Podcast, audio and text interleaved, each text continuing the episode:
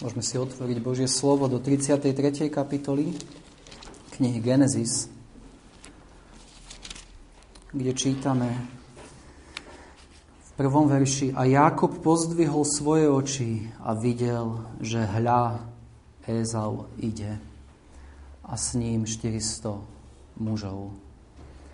A vidíme, že Jakob po 20 rokoch vidí svojho brata. A 33. kapitola, ktorú máme pred sebou, uzatvára životný príbeh medzi dvoma bratmi, medzi Ezavom a medzi Jakobom. A v 27. kapitole knihe Genesis sme videli, ako Jakob uteká od Ezava a prešlo 20 rokov a opäť sa stretávajú. Vieme, že tohto stretnutia sa Jakob veľmi obával, Pamätajme, že keď Jakob naposledy videl Ezava, svojho brata, Ezav povedal, že Jakoba zabije. A Jakob teraz vie od poslov, že Ezav ide s nimi, ide k nemu so 400 mužmi, teda s, s armádou. Vieme, že táto nenávisť medzi týmito bratmi pramenila z toho, že Jakob dvakrát podviedol Ezava. Čítame 27. kapitole, 36. verši, kde vraví Ézau, správne nazvali jeho meno Jakob, lebo ma toto už dva razy oklamal. Vzal moje prvorodenstvo a hľa, teraz vzal i moje požehnanie. Jakob však vedel, že sa musí so svojím bratom zmieriť. Vieme, že Jakob poznáva osobne pána Ježiša Krista v Bételi. Je to znovu zrodený muž. A noc predtým, ako sa má Jakob stretnúť s Ezavom, sa Jakob najprv stretáva v ťažkom zápase so samým Bohom v Peniele. To sme si hovorili minule, pred dvoma týždňami. A z tohto zápasu, ktorý trval do rána Jákob odchádza s novým menom Izrael, lebo sa kniežacky boril s Bohom a zároveň odchádza s vyklbeným bedrom, čo mu celý život bude pripomínať jeho slabosť. A to, že víťazstvá v jeho živote nebudú dosiahnuté jeho silou, vlastnou, ale Božou silou. A miesto, kde zápasy s Bohom nazýva Peniel, čítame vo verši 30, lebo kde videl Boha tvárov v tvár a predsa bola jeho duša vytrhnutá a nezahynul. A Jákob po tomto stretnutí s Bohom je posilnený ísť a vidieť tvárov v tvár svojho brata Ezava. Takže krátka rekapitulácia toho, čo sme, videli, e, čo sme čítali predtým. A teraz prichádzame do 33. kapitoly a čítame a Jakob pozdvihol svoje oči a videl, že hľa Ezav ide. Výraz pozdvihnúť svoje oči hovorí o smelosti a vyrovnanosti, ktorú má Jakob, keď vidí Ezava. Jakob potom, čo sa stretol s Bohom v Peniele, čo sa prestal spoliehať na vlastnú silu, a odovzdal celú túto vec Bohu, aj keď nevie, aký bude výsledok a čo ho čaká, predsa pozdvihuje svoje oči a ide vpred stretnúť sa s Ezavom. Poštol Peter nám hovorí, na neho uvalte všetky svoje starosti, lebo on sa stará o nás. Aj keď nevieme, ako veci dopadnú, môžeme odpočívať v tom, keď sme ich zverili do Božích rúk že Boh to má v rukách a bude ich viesť.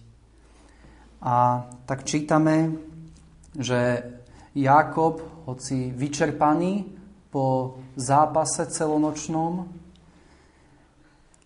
zoraďuje svoju domácnosť. Čítame, že rozdelil uh, deti na Leu, na Ráchel a na obe dievky. Vpredu Ide Jákob, za nimi idú dievky a deti, potom Lea a deti a nakoniec Rachel a Jozef. Usporiada túto domácnosť na to, aby sa stretli e, s Ezavom. V prípade priateľského prijatia bolo to poradie, v ktorom sa budú kláňať Ezavovi úctivomu, teda prejavovať úctu. A samozrejme v prípade, ak by to bolo nepriateľské prijatie, iste im chcel zabezpečiť možnosť utiecť. A, takže vidíme, Jakob usporiada svoju domácnosť na stretnutie s Ezavom. A to, čo nasleduje ďalej, je prekvapivé zmierenie medzi bratmi. A e, čítame o tom, a Ezau mu bežal oproti a objal ho a padnúc mu okolo krku boskával ho a plakali obaja. Je tam stretnutie plné emócií, plné úprimných citov. Potom nasleduje v našom texte e, predstavenie Jakobovej rodiny. Potom e, príjme Jakobov dar a koniec kapitoly nám hovorí o tom, ako sa títo bratia zase rozchádzajú a každý ide svojou vlastnou cestou. Takže vidíme v tejto kapitole stretnutie dvoch mužov, dvoch bratov, ktorí sa nevideli 20 rokov. Viete, keď niekoho dlho nevidíme a stretneme ho, začneme sa pýtať, čo sa zmenilo v tvojom živote? Čo sa stalo počas tú dobu, čo som ťa nevidel. A, a v tejto kapitole vidíme, teda okrem toho zmierenia medzi tými dvoma bratmi, vidíme, ako sa za 20 rokov, čo sa nevideli, zmenili Jakobov a Ezavov život. Viete, 20 rokov je dlhá doba, po, počas ktorej sa, sa mení človek. A menia sa, mení sa veľa vecí našich životoch. Keď si pozriete 20 rokov späť, čo sa všetko zmenilo vo vašich životoch. A minulý, minulý rok sme mali stretnutie zo strednej školy po 15 rokoch. Tiež dlhá doba. A keď niekoho stretnete po 15 rokoch, tak e, vidíte, že sa mnoho, mnoho vecí zmení. E, aj keď človek poznáva tváre ľudí, už som mal problém pri niektorých si spomenúť na meno e, týchto ľudí počas 15 rokoch sa títo ľudia, títo bývalí spolužiaci išli rôznymi smermi. Niektorí sú slobodní, niektorí majú rodiny, niektorí zostali na Slovensku, niektorí odišli do zahraničia, niektorí sú viac, niektorí menej úspešní. Tí, čo mali deti, ukazovali fotky ostatným týchto svojich detí. Niektorí sa zmenili málo, a niektorí sa zmenili veľa. Niektorí charaktery sa veľa zmenili. A bol tam jeden z bývalých spolužiakov, ktorý sa medzi časom stal kresťanom. A bolo nádherné poznať a vidieť z jeho slov, ako Boh zmenil jeho život. Tak e, keď niekoho vidíme po takej dlhej dobe, je to čas, keď vidíme mnohé zmeny, ktoré nastali v živote. A poďme sa pozrieť teraz, aké zmeny nastali v živote Jakoba počas 20 rokov, čo nevidel svojho brata Ezava. Ako som povedal, keď Jakob naposledy videl Ezava, Jakob bol ten, čo svojho brata dvakrát podviedol bol to Jakob, ktorý chcel vlastnou chytrosťou a svojimi vlastná, s vlastnými plánmi a schémami zabezpečiť si požehnanie pre seba. Bol to Jakob chytrák, Jakob spoliehajúci sa na vlastnú silu. Avšak keď sa pozrieme do dnešnej kapitoly, vidíme Jakoba ako pokoreného muža. Po tom, čo sa Boh dotkne Jákoba, jeho klbu a zmení jeho spoliehanie sa na vlastnú silu, Jákob je pokorený a túto zmenu, že sa stretol s Bohom, je jasne badať v jeho živote. A ak si sa ty stretol vo svojom živote s Bohom a Boh ti ukázal, že sa nemôžeš spoliehať na svoju vlastnú silu, na to, že sám si zariadi život, na svoje vlastné plány, znak toho bude, že budeš pokorný. A bude sa to prejavovať voči iným ľuďom.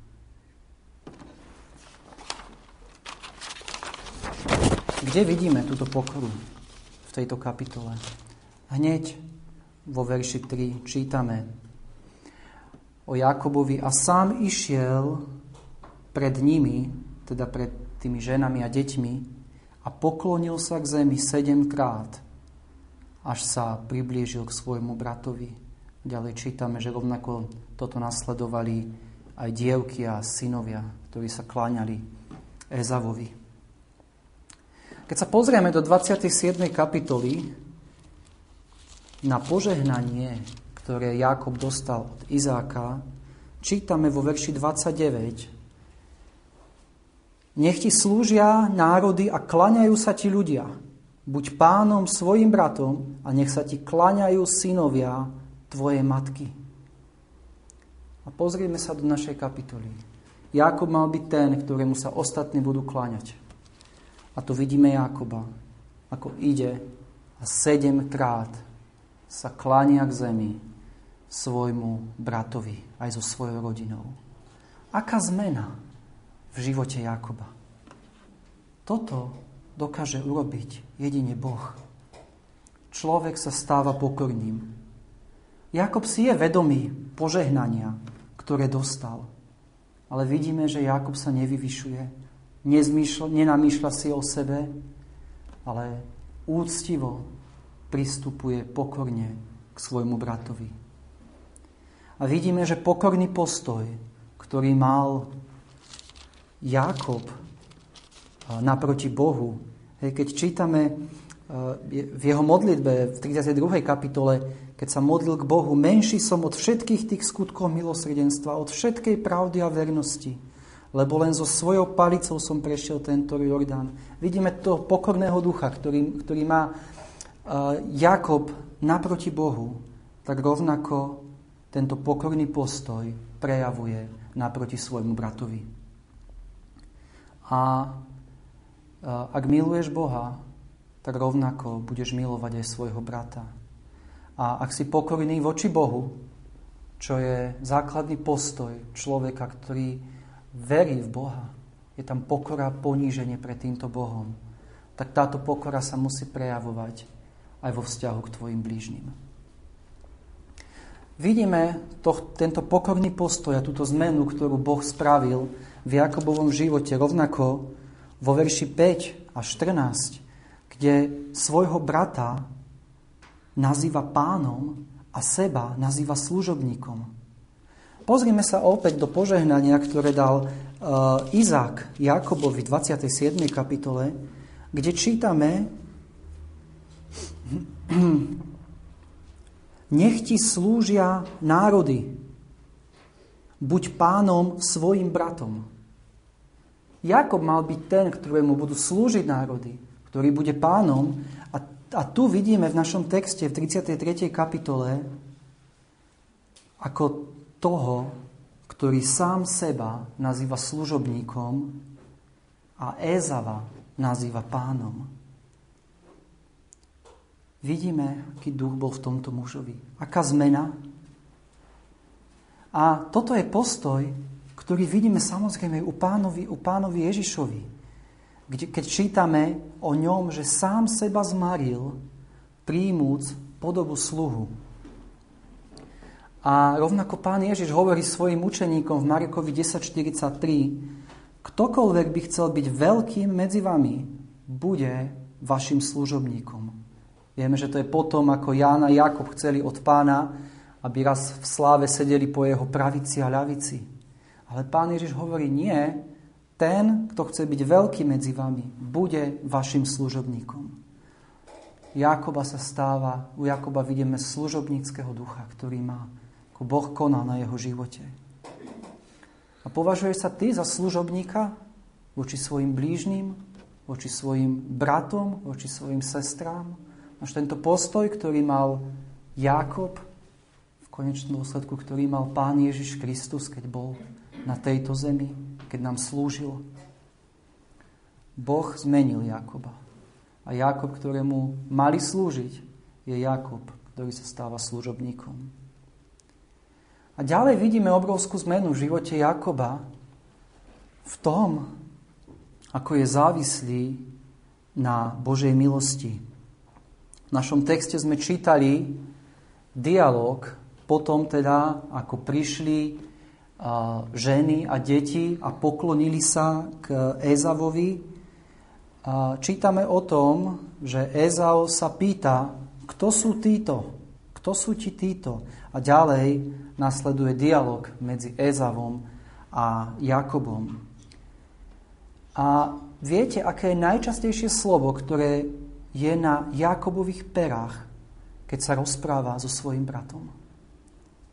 Možno ste si to postrehli v tomto texte, ale je to slovo milosť.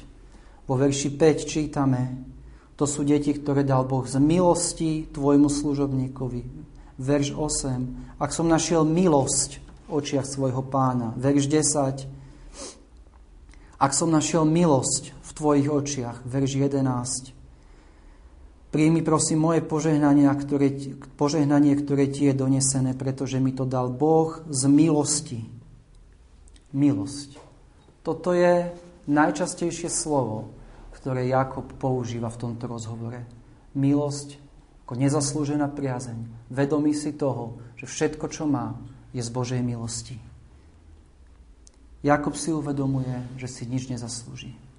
Jakob si uvedomuje, že potrebuje milosť od Boha.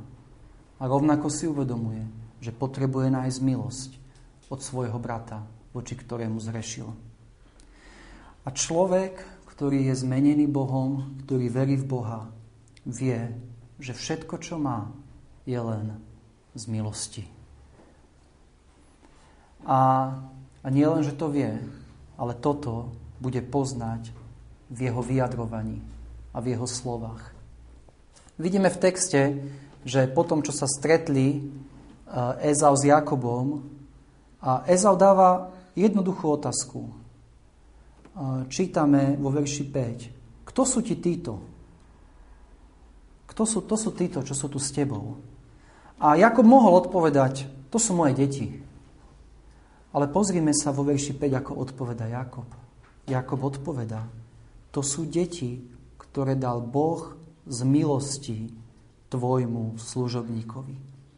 Vidíte vyjadrenia a zmenený jazyk muža, ktorý sa stretol s Bohom a ktorý bol Bohom menený. To sú deti, ktoré dal Boh z milosti tvojmu služobníkovi. Snažíš sa ty svojimi slovami, svojim vyjadrovaním aj v bežných veciach osláviť Boha. Poukázať na to, že všetko, čo máš, je z Božej milosti a vzdať Bohu slávu. Keď by sme to mohli robiť v našich životoch. A viete, Jakob mal mnohé starosti so svojimi deťmi.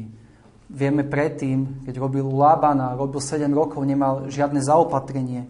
Hej, e, určite mal starosti s tým, ako ich bude môcť sa o nich postarať, o tieto deti. E, teraz mal starosti, lebo ako malé deti musel sa im mnohom prispôsobovať. Nemohol ísť možno tak rýchlo so svojím táborom, ako by chcel. Boli tam deti, ktoré tam pobehovali. Ale pozrime sa, ako sa hľadí Jakob na tieto deti. To sú deti, ktoré dal Boh z milosti tvojmu služobníkovi. Jakob považoval tieto deti za Boží dar, za milostivý Boží dar. Rodičia, nikdy nezabúdajte, že deti sú Božím milostivým darom. A takto k nim musíme pristupovať. Každé dieťa je Boží milostivý dar. A je dôležité, aby sme si to pripomínali, keď budeme mať veľa starostí s deťmi. Toto dieťa je Boží milostivý dar, ktorý mi dal. Každé jedno. Každé jedno dieťa. A nie len, že Jakob vie, že deti, ktoré má, sú Boží milostivým darom a vzdáva za tú Bohu chválu, čítame ďalej, že Jakob vie, že majetok, ktorý má, dostal z Božej milosti. A ďalší, ďalší dialog medzi Ezavom a Jakobom čítame od verša 8 a Ezau povedal, na ti celý ten tábor, ktorý som stretol. Viete, že Jakob predtým poslal dopredu Ezavovi dary, dobytok a, a čítame a Jakob povedal, aby som našiel milosť v očiach svojho pána. A Ezau povedal, mám mnoho môj bratu, len nech bude tebe, čo je tvoje. A Jakob povedal, nie prosím, ale ak som našiel milosť v tvojich očiach, vezmeš môj dar z mojej ruky, lebo preto som videl tvár, tvoju tvár, ako by som bol videl tvár Božiu a láskavo si ma prijal. A vo verši 11 čítame, príjmi prosím moje požehnanie, teda to sa myslí ten dar, ktorý poslal Jakob Ezavovi, ktoré ti je donesené, pretože mi to dal Boh z milosti a pretože mám hojnosť všetkého. Vidíme, že Jakob rovnako v svojom vyjadrení hovorí, to, čo, mu, to, čo má, je dar, ktorý mu dal Boh z milosti.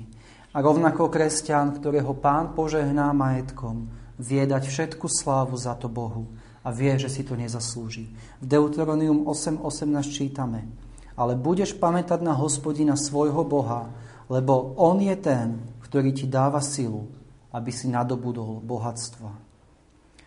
Kresťan, ktorý sa stretol s Bohom, hoci ho pán požehná majetkom, jeho srdce nikdy nebude pri tomto majetku. Vie, že to je iba Božia milosť. A rovnako dávajme si pozor, keď rozprávame o veciach, ktoré nám Boh milostivo dal, aby sme svojimi slovami a vyjadrením dali slávu Bohu. Ako to vidíme na tomto mieste, keď Jakob o tom hovorí, pretože mi to dal Boh z milosti. Takže vidíme zmenu v živote Jakoba.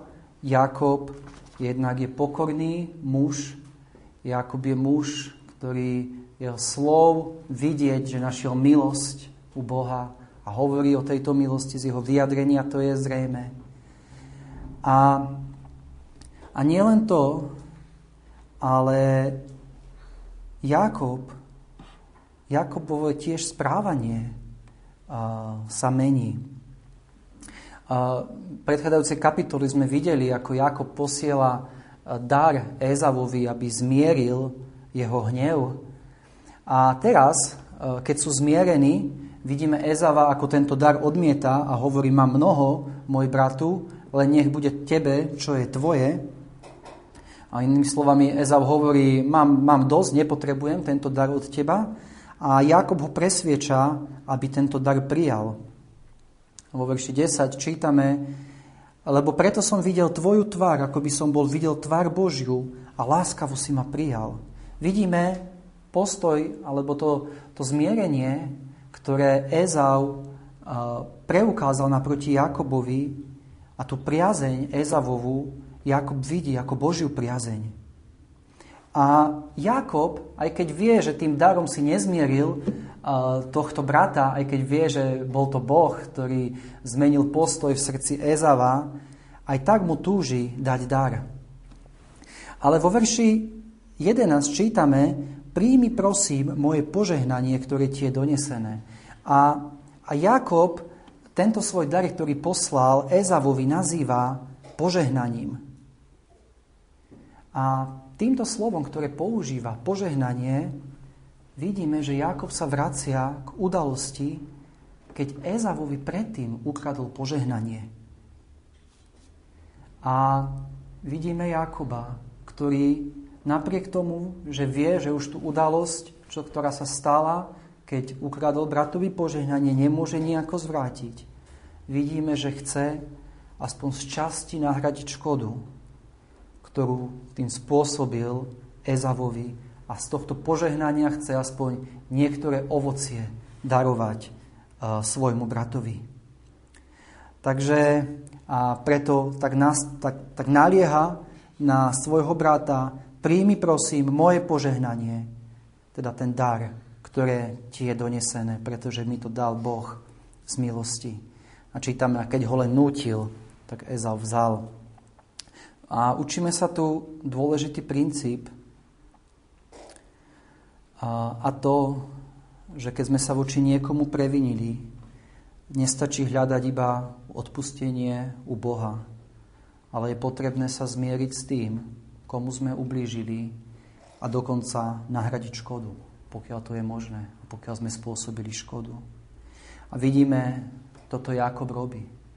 Jakob cez toho požehnania, ktoré dostal, chce aspoň časť, aspoň nejaké ovocie dať svojmu bratovi Ezavovi.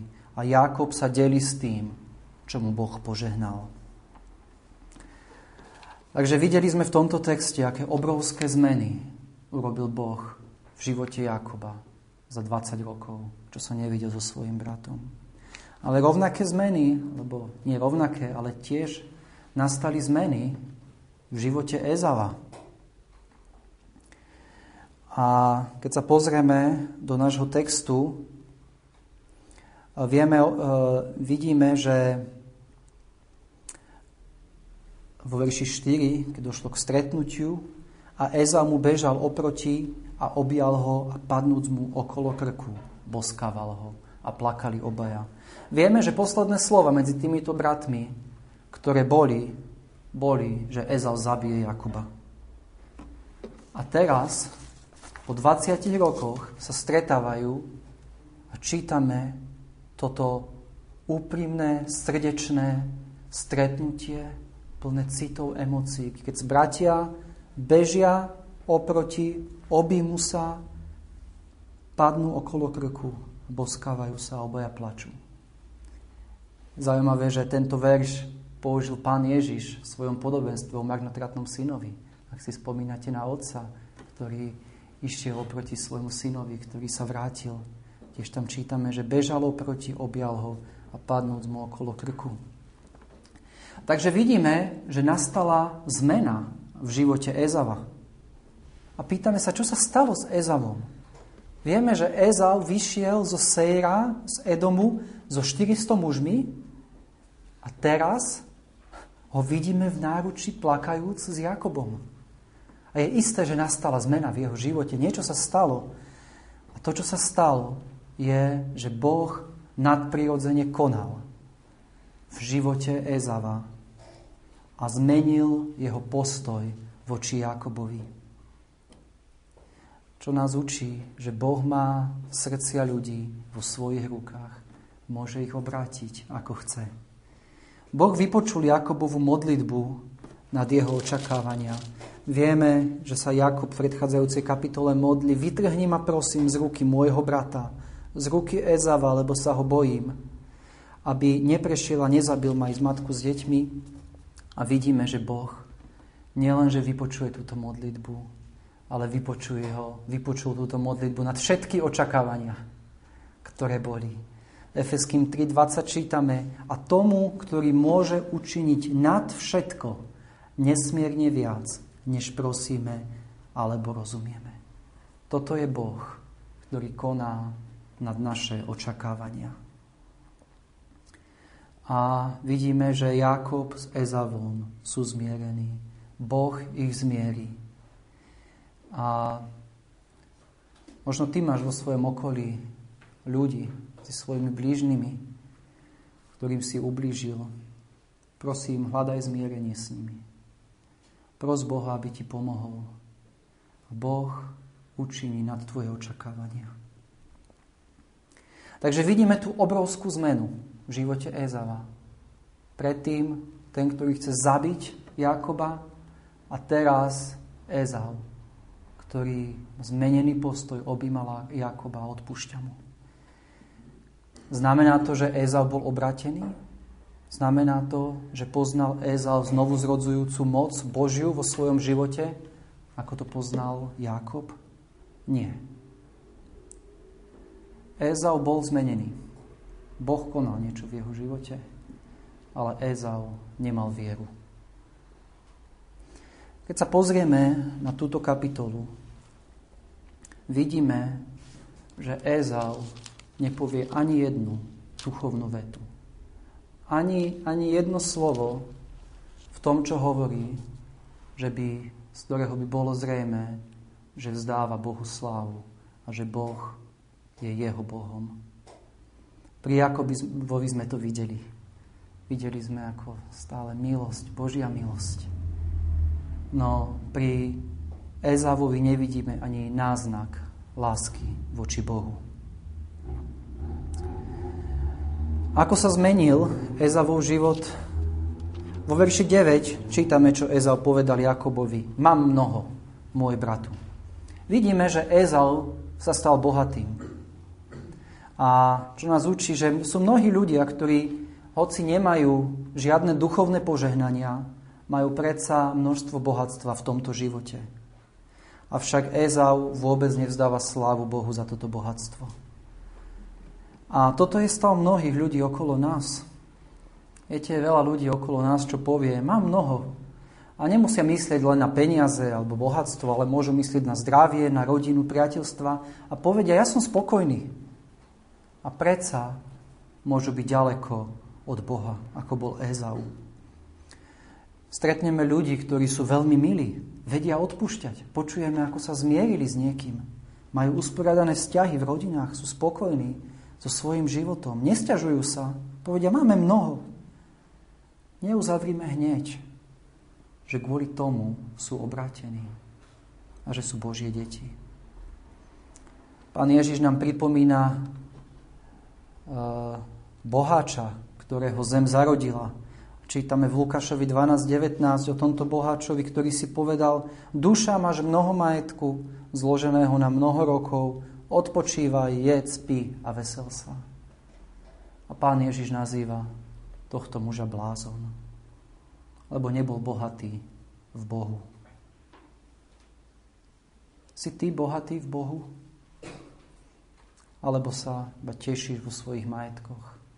Je Boh skutočne tým tvojim bohatstvom, ktoré máš?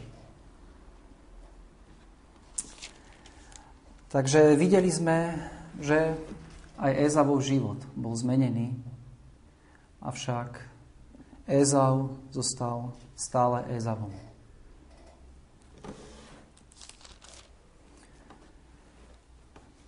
Ďalej, čo nasleduje v našom texte, a to je druhá časť tejto kapitoly, čítame o tom, ako sa Ezau a Jakob po tom, čo sa zmierili, od seba oddelujú. Čítame vo verši 12. A Ezau povedal, rušajme sa, poďme a ja pôjdem pred tebou. Ale on mu povedal, môj pán vie, že deti sú útle a že mám so sebou breze ovce a telné kravy a keď ich príliš poženú čo len jeden deň, pomrie mi celé stádo.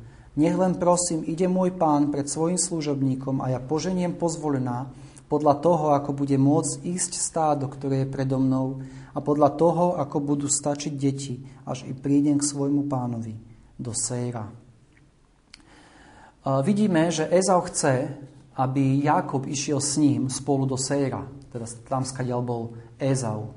A inými slovami volá Jakoba mimo zasľúbenej zeme. Ale Jakob vie, že cieľ jeho putovania je Kánan, zasľúbená zem, kde má ísť.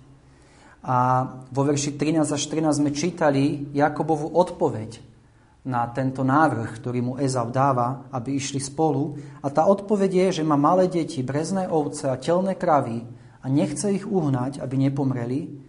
A že teda pozvolne čítame, až i prídem k svojmu pánovi do Sejra. A možno si kladieme otázku, či keď e, Jakub vedel, že má ísť do zasľubenej zeme a Sejr nebol v zasľubenej zemi, či zavádza Ezava svojho brata, keď mu hovorí, že a vyhovára sa na to, že má deti a, a stádo a preto nemôže ísť s ním, ale že pomaly pôjde za ním. A mnohí komentátori si myslia, že, že Ezal v tejto chvíli nie je čestný, a je, že Jakob nie je čestný pred svojim bratom a že sa, ňo, sa v ňom objavuje zase ten starý Jakob. Ale ja si nemyslím, že to je tak.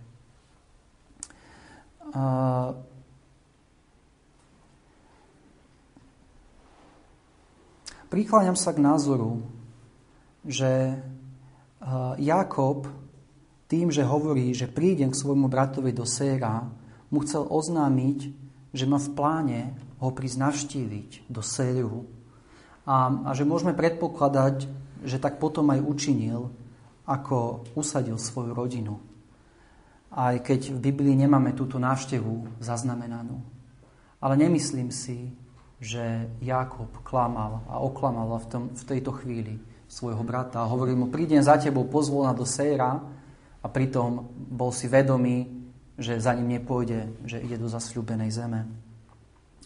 Takže jazyk, ktorý tu je použitý, môže troška miecť, ale, ale verím, že Jakob je čestný pred svojim bratom. A jednoducho mu poved, povedal, áno, prídem za tebou a neskôr ťa prídem pozrieť. A každopádne však vidíme vo verši 16 a 17, verš 16, a tak sa vrátil Ezau toho dňa na svoju cestu do Sejra a vo verši 17. A Jakob sa pobral do Sukota a vystavil si tam dom a svojmu stádu spravil obory. A ďalej čítame, a tak prišiel Jakob bez nehody a v pokoji k mestu Sýchemu, ktoré je v zemi Kanána. Každopádne vidíme, že každý z týchto bratov, hoci sa zmierili, idú svojou vlastnou cestou. Ézau sa vracia domov, Jakob ide, ide druhou cestou do zasľúbenej zemi. V druhom liste Korínským 6.14 čítame, aké je spoločenstvo svetla a tmy, lebo aký má podiel veriaci s neveriacim. Ich cesty sa museli rozdeliť. Ézau mal iných bohov, Jakob mal jediného pravého Boha. O Ezavovi už nič nevieme v knihe Genesis a iba jediný záznam je, že sa stretnú na pohrebe svojho otca. A vidíme, že napriek tomu, že v nich prúdila tá istá krv, táto krv nepredurčovala ich spoločnú cestu. A čo nás učí veľmi dôležitú pravdu, že vo svojom živote sa často kresťania dostanú do bodu, že napriek láske k svojim blížnym a rodine nebudú môcť kvôli viere v Pána Ježiša Krista ísť spoločnou cestou. Kresťania však v tomto bode robia dve veľké chyby. A prvá chyba je tá, že napriek tomu, čo som povedal predtým, že veriaci a neveriaci nemôžu ísť spoločnou cestou. Prvá chyba je tá, že zanedbávajú prejavovať lásku, záujem a starostlivosť o, svojich, o svoju rodinu. A pritom sa často cítia veľmi duchovne a pritom sa správajú horšie ako neveriaci. Pozrime sa na Jakoba. Pozrime sa na ten jazyk v tejto kapitole. Ako láskavo, ako nežne sa rozpráva so svojim neveriacim bratom. A vidíme, že chce s ním udržiavať vzťah. Vidíme, že, im, že mu hovorí, prídem k svojmu pánovi do séra. To zmierenie, ktoré tam nastalo, chce udržiavať, aj keď vie, nemôžeme ísť spolu. Ja musím ísť do zasľúbenej zeme, ty máš, ty máš svojho Boha niekde inde, ale chcem udržiavať ten vzťah spolu. A druhá chyba, ktorú môžu robiť kresťania v tomto bode, je, keď sa ti z rodiny stane modla. Vieme, že pán Ježiš povedal, ten, kto má radšej otca alebo mater ako mňa, nie je ma hodný. A kto má radšej syna alebo dceru ako mňa, nie je ma, ma hodný. Takže vyvarujme sa týchto dvoch chýb v našich životoch. Že zanedbáme prejavovať lásku, záujem a starostlivosť o svojich blížnych, o svoju rodinu. A druhá chyba, že nám bude rodina prednejšia, ako je Boh. V týchto veršoch však nevidíme len pokorný a láskavý prístup, ktorý má Ezau, eh, Jakob k Ezavovi, ale vidíme tu láskavé a starostlivé srdce, ktoré má Jakob k svojim malým deťom a k stádu, ktoré s ním ide. Povedali sme si, že Jakob svoje deti považoval za milostivý dar a tak sa k ním aj správa. Si predstavíte ten obraz, je tam Ezau s 400 mužmi a na druhej strane Jakob, ako tam behajú malé deti a, a ženy a sú tam brezné ovce a, a stádo, ktoré je s ním. Veľký rozdiel. A, a dôvod, prečo, prečo Jakob hovorí, že nemôže ísť v rovnakom tempe hneď za Ezavom, je, že myslí práve na svoje malé deti a na svoje stádo, ktoré má. Čítame, môj pán vie, že deti sú útle a že mám so sebou breze ovce a telné krávy a keď ich príliš poženú, čo len jeden deň, pobrie mi celé stádo. Ďalej hovorí, hej, že pôjde pozvolna podľa toho, ako budú stačiť deti. Vidíme, aký veľký, veľký pozor dáva Jakob na malé deti, ktoré sú s ním. Viete, Jakob by mohol držať to tempo za Ezavom vtedy, ak by bol sám. Ale nemohol toto tempo držať, keď boli s ním malé deti. Takže vidíme Jakobovú starostlivosť o deti a o slabých v svojom tábore. Jakob ako dobrý otec, ako dobrý pastier nechce tieto deti preťažiť. A nechce, aby tieto ovce a tento dobytok zahynul. A je to nádherný príklad, ktorý si berme všetci, ktorým je vo veciach Božích zverená starostlivosť o deti, o mladých ľudí alebo o mladých kresťanov. Ako môžeme preťažiť mladých? Sú to také praktické, uh, mám takých praktických 7 bodov, ktoré uh, som zobral uh, od, od Spurgeona, Takže ich, ktorí sa zamýšľa nad tým, ako môžeme my vo svojich životoch, tí, ktorým bola zverená starostlivosť v Božích veciach, o mladých, o deti, o mladých kresťanov, ako sa môže stať, že ich preťažíme. A Spurgeon vraví, môže sa to stať tým, poprvé, že ich budeme, konfront, že ich budeme konfrontovať hlbokými a kontroverznými bodmi nejakej doktriny, a potom ich odsúdime, pretože ich názor nie je celkom správny. Je to, je to, je to spôsob, aký môžeme preťažiť malých. V rímským 14.1 čítame, slabého vo viere sa príjmajte. Slabého vo viere príjmajte. Deti nemusia mať úplne správne názory.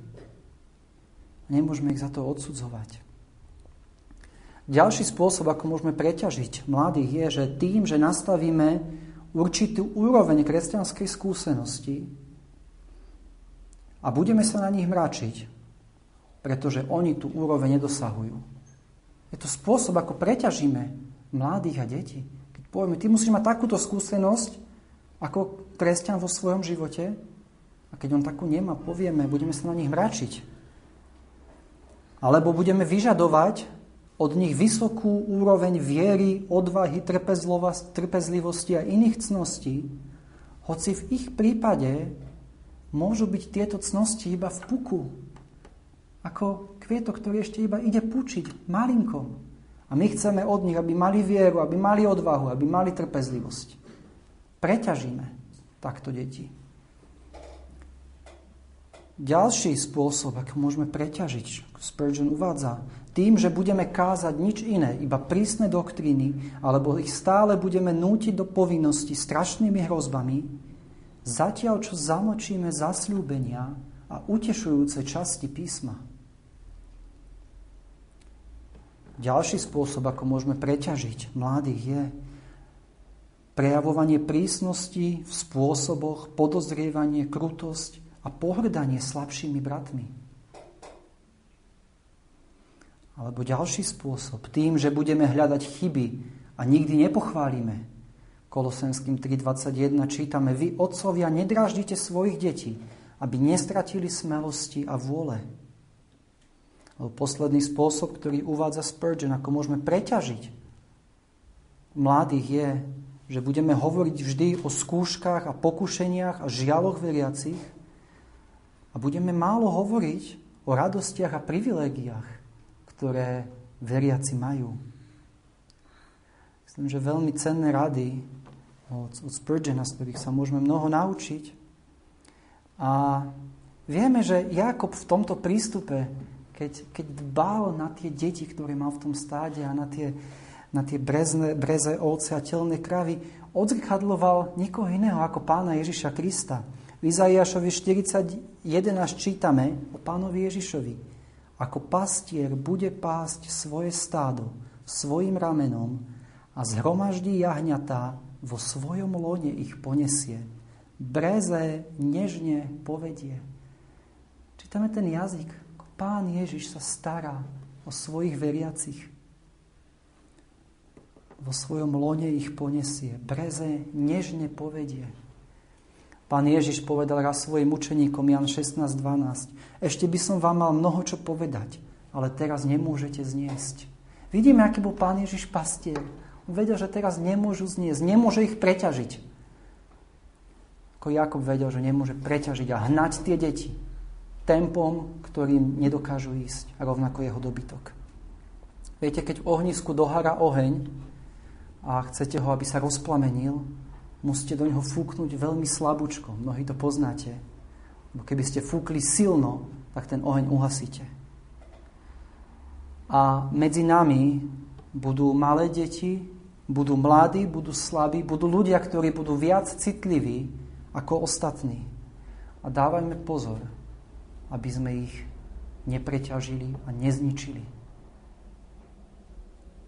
Pamätajme na pána Ježiša Krista a pamätajme na Jakoba, ako nežne sa správal k týmto deťom.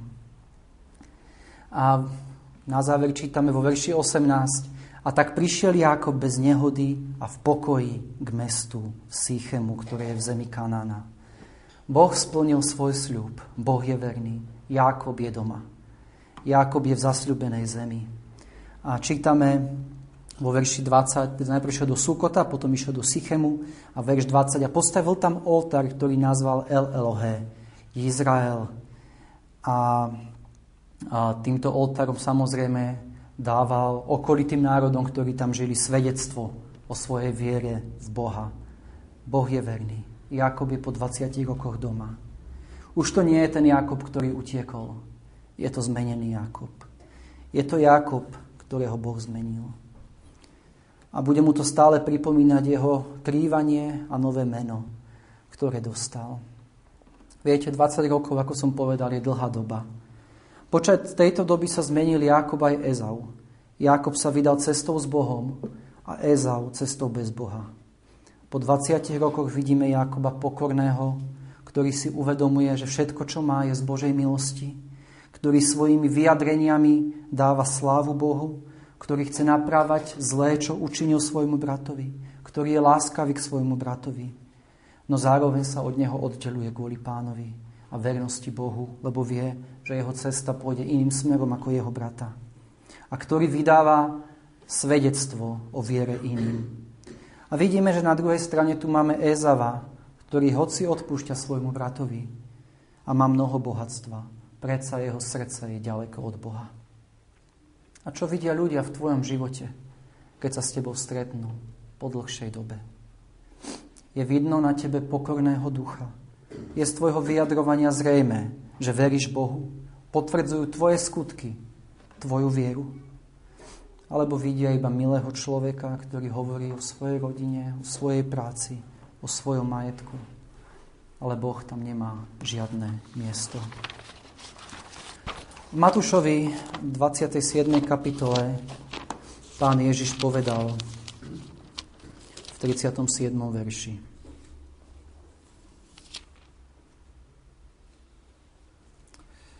Pardon, 22. kapitole. A Ježiš mu povedal, milovať budeš pána svojho Boha celým svojim srdcom, celou svojou dušou a celou svojou myslou to je veľké a prvé prikázanie. A druhé tomu podobné je, milovať budeš svojho blížneho ako seba samého. Na týchto dvoch prikázaniach vysí celý zákon i proroci. Vidíme, pán Ježiš hovorí láske k Bohu ako na prvom mieste a potom o láske k blížnym, ktorá je spojená s tou láskou k Bohu. Najprv láska k Bohu, potom láska k blížnym. A toto vidíme u Jakoba. Keď sa pozrieme na, na lásku k Bohu, ktorú mal Jakob, vidíme Jakoba, ktorý uctieva a klania sa Bohu.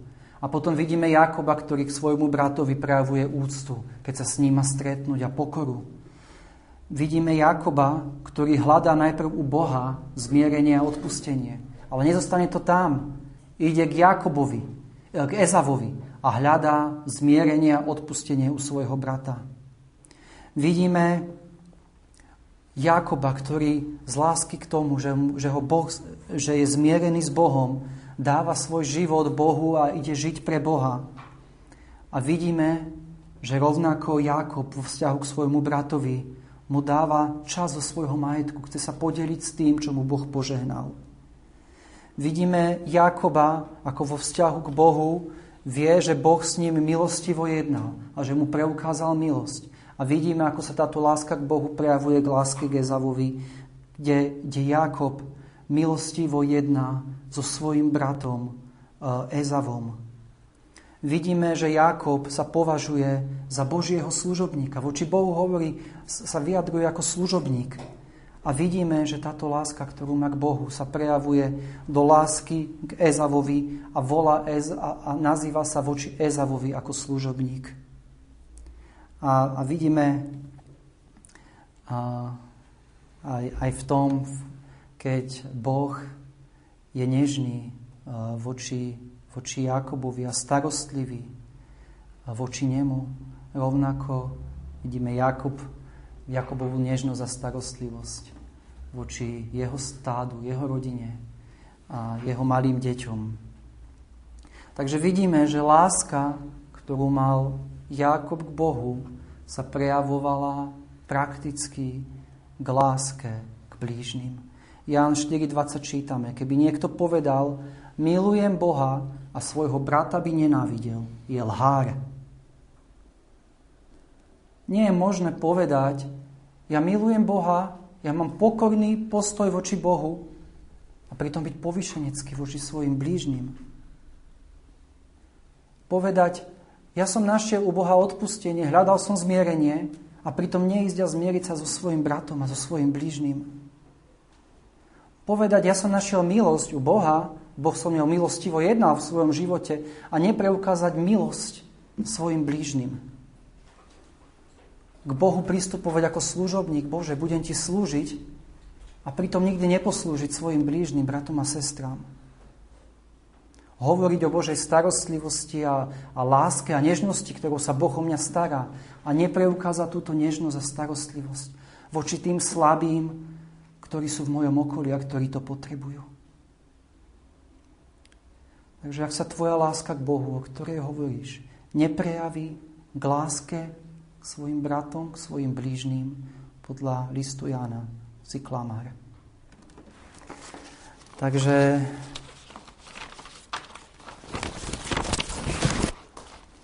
Kiež ľudia v, našich okol, v, našich, eh, v našom okolí, keď nás stretnú, môžu vidieť zmenené životy, ktoré dokáže zmeniť jedine Boh.